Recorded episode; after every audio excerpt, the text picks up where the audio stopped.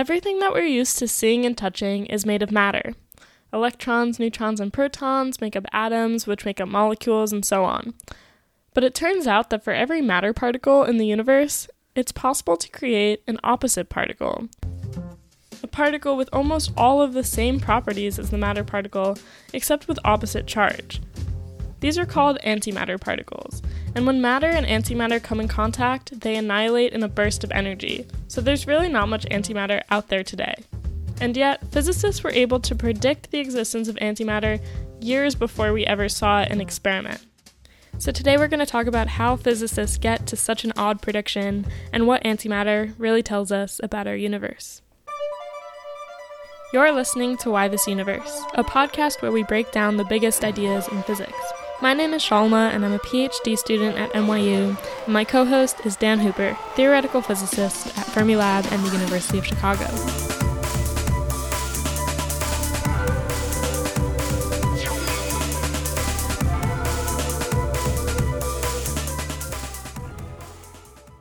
So, to really understand how physicists ended up predicting antimatter, we have to go back to 1905, when Einstein first wrote his theory of special relativity.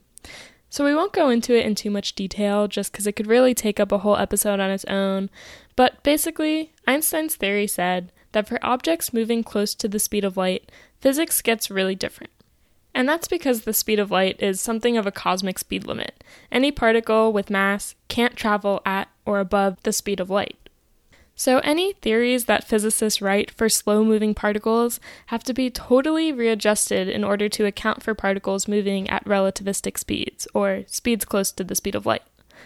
And so, in 1925, when Erwin Schrödinger revolutionized quantum mechanics by writing down what we now call the Schrödinger equation, that's exactly what physicists wanted to do next. They wanted to be able to upgrade Schrödinger's equation to explain particles moving at relativistic speeds.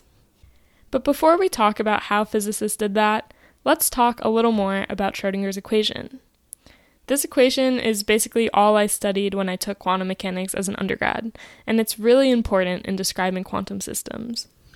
Yeah, I would say it does two things. It describes how a quantum system changes or evolves, but it also tells you what the possibilities are for a quantum system. So, um, like if I apply the Schrodinger equation to a hydrogen atom, it you solve that and it gives you a list of states that all those electrons can be in. And it can't be in anything else. It can be in those or some combination of those very specific solutions to that equation.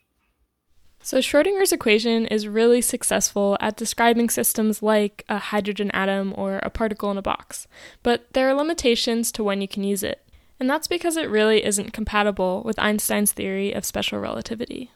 Yeah, the, the Schrodinger equation is built from a, like a Newtonian idea of space and time, and it, it breaks down if you start including the effects of relativity. So, um, yeah, it, we, they knew very shortly after Schrodinger or Erwin Schrodinger wrote down that equation that like this might be a good approximation that you can use for slow moving things, but it can't possibly be the whole story. There has to be something else that would replace it or expand upon it that would describe fast moving objects. So, for the years following the Schrodinger equation, lots of people tried to figure out how to do this, how to make the Schrodinger equation work for relativistic particles. And it took a fresh pair of eyes to really do it. The person who finally solved this problem was a young physicist named Paul Dirac. Um, so, I kind of, uh, you know, look up to him as sort of a superhuman mathematical physicist. Um, he had this like almost religious like uh, reverence for mathematical beauty, and he talked about this in kind of interesting poetic terms. And he also had a really hard time with with things people would say that weren't meant to be taken literally. Like he, he seems to have only been able to understand language when literal. A story um, that was told in a biography of his I read is that he had made arrangements with some journalists to come to his house and interview him and uh, when the journalists arrived, Dirac was out in his garden tending to his garden. And the journalist looked at him. He didn't know what Paul Dirac looked like. So he said, you know, he, he thought maybe this guy was the gardener. And he said, Excuse me, is Professor Dirac in his house? And he said, No. And the journalist left. And it never occurred to Dirac that that was what not what the guy meant, or that you know there could be a different way to interpret that sentence. Um, so anyway, he was uh, something of a, an odd duck, uh, but an absolutely brilliant mind.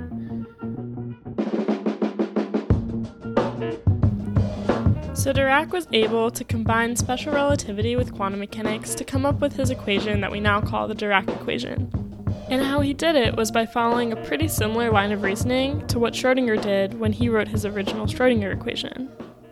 So, like the the kind of the first step you would do of trying to work out the Schrodinger equation is you would write an equation which says like the total energy looks like the kinetic energy plus the potential energy, and then you treat everything like a wave and blah blah blah, and you get the Schrodinger equation out. Dirac did something similar, but incorporating the ideas of energy that are in special relativity, and, and, that turns out to lead you down a very different road, giving you a very different equation and very different results of that equation. And these new results from the Dirac equation aren't just different than the Schrodinger equation results, they imply something totally new about the nature of matter.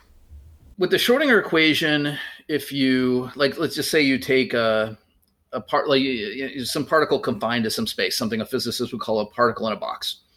The Schrodinger equation will give you a list of, of states that those electrons can be in, and all those states are uh, uh, have a positive energy associated with the electron. So that that makes sense. You know, negative energies don't have a lot of meaning in most cases, and that's what your intuition says should be the case. But when you do the same thing with the Dirac equation, you find that there are all these positive energy states. And then on the other side of zero, there's a bunch of negative energy states that electron can be in. So this is uh, instantly problematic. An electron always wants to be in the lowest energy state possible. Think of holding a ball at the top of a hill. That ball wants to be at the bottom of the hill, and as soon as you let it go, it will. So if there are suddenly negative energy states available to electrons, those electrons will go there. And in particular, they'll go to negative infinity. As it does that, it will just release more and more energy um, in the form of light or other radiation and that electron will produce an infinite amount of energy and obviously that's not what's going on. So like that can't be the answer. And Dirac instantly knew that. But he had a, a solution and an idea that uh, how you could deal with this. He basically said that all those negative energy states might already be filled.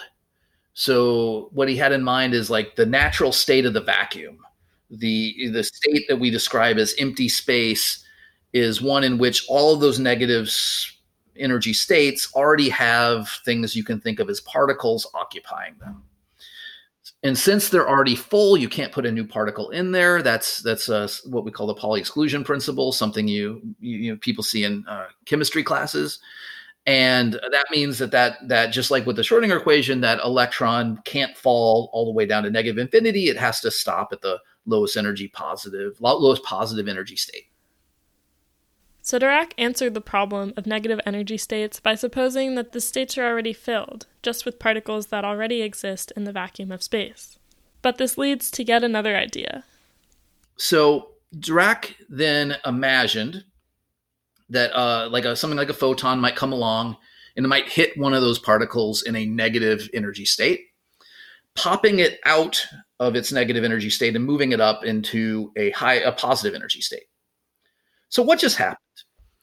It, when that happened, you suddenly created an electron that wasn't there before with a positive energy.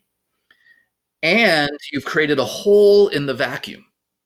That vacuum used to be electrically neutral, but now it has one less negative charge in it, which is the equivalent of saying it has one more positive charge in it.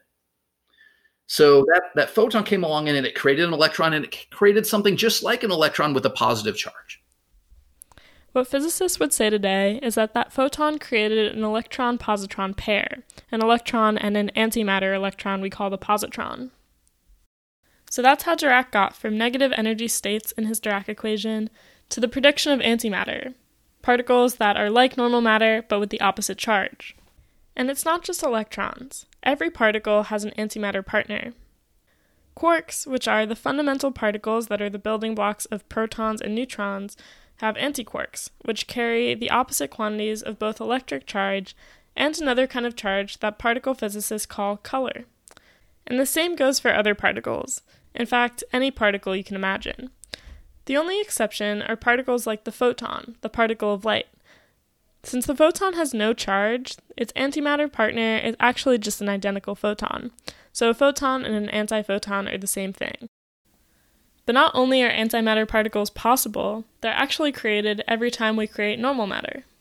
Roughly speaking, what Dirac's equation was telling him is that you could take energy and use that energy to create matter along with antimatter in equal and opposite parts. And furthermore, his equation was saying that in order for things like electrons to be allowed to exist, there had to exist or be allowed to exist those antimatter versions of the same particles with the same mass but opposite charge and other properties. So, to create antimatter, you have to make it in a pair with normal matter. For example, for an electron and a positron. To create an electron positron pair, you need to have two photons collide that have a large enough energy to make up for the masses of the electron and the positron. And that's going to cost you over a million electron volts of energy in, the 1920s that was a lot of energy but like it, it is really nothing. I mean compared to modern uh, machines like the large hadron collider is colliding protons together with 13 trillion electron volts. So this is you know wildly smaller than that. The elect- the, the uh, large hadron collider produces tons of antimatter all the time um, well, okay, I say that, but really, in the entire life of Large Hadron Collider, it's made something like a nanogram of of antimatter, but like a lot of particles still. The particle accelerator that has created the most antimatter is called the Tevatron, and up to a few years ago, it was operating at Fermilab, right outside of Chicago. Over the course of its operation, the Tevatron produced about 15 nanograms of antimatter. That might not sound like very much, but it's 10 to the 16 antiprotons which is quite a large number of something that's so rare in the universe. And if you're worried now about those 15 nanograms of antimatter causing a huge explosion right out of Chicago, you don't have much to worry about. If you took all of the antimatter that all of the scientists have ever made in the history of the Earth and annihilated it all at once, it would still like it wouldn't be dangerous. I, I don't think I could make a cup of coffee with it. So physicists can create antimatter at big experiments like the Large Hadron Collider in Switzerland but they're also produced naturally and come to us in the form of cosmic rays. Particles from space that we call cosmic rays hit the atmosphere all the time. And some of those have enough energy to create things like electrons and positrons in pairs. And um, they probably do it in slightly more complicated ways, like producing things called mesons, which decays decay to things like this. But but all the same, you you make antimatter in these cosmic ray collisions all the time and in uh, 1932, so just a, shortly after Dirac predicted the existence of the positron, um, an American physicist named Carl Anderson, who was studying cosmic rays, uh, started to measure things that looked like electrons but with opposite charge. He used a tool called a cloud chamber, which kind of uh, tracks the route of an energetic particle and he put a magnetic field around it. So you know electrons would curve one way in the magnetic field and he was seeing things that had the same sort of characteristics as an electron but were curving the other way. We now know that he was discovering observing positrons for the first time just shortly after Dirac had said these things had to exist. And after the discovery of the positron in 1932 physicists started to see other antimatter partners showing up in experiments in 1955, we discovered the antiproton, and in 1956, the antineutron. Since then, we've discovered antimatter versions of every single kind of matter that we know. In the 1990s, physicists were even able to create complete anti atoms for the first time. And in theory, with a big enough experiment, you could produce anti anything anti planets, anti stars, anti galaxies. So that's all for this episode.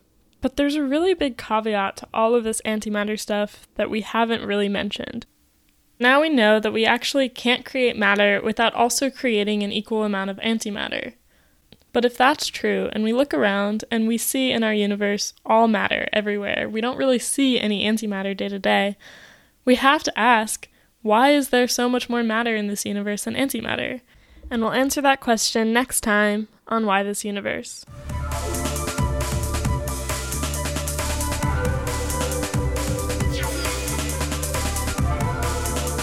This episode was produced and edited by me, Shalma Wegsman. Research and writing is done by Dan Hooper and I. Dan is a theoretical physicist at Fermilab and the University of Chicago and is the author of many books, including most recently At the Edge of Time Exploring the Mysteries of Our Universe's First Seconds. All music in Why This Universe is produced by Jake Kleinbaum. Thank you so much for your support and for listening, and we hope you tune in next time to Why This Universe.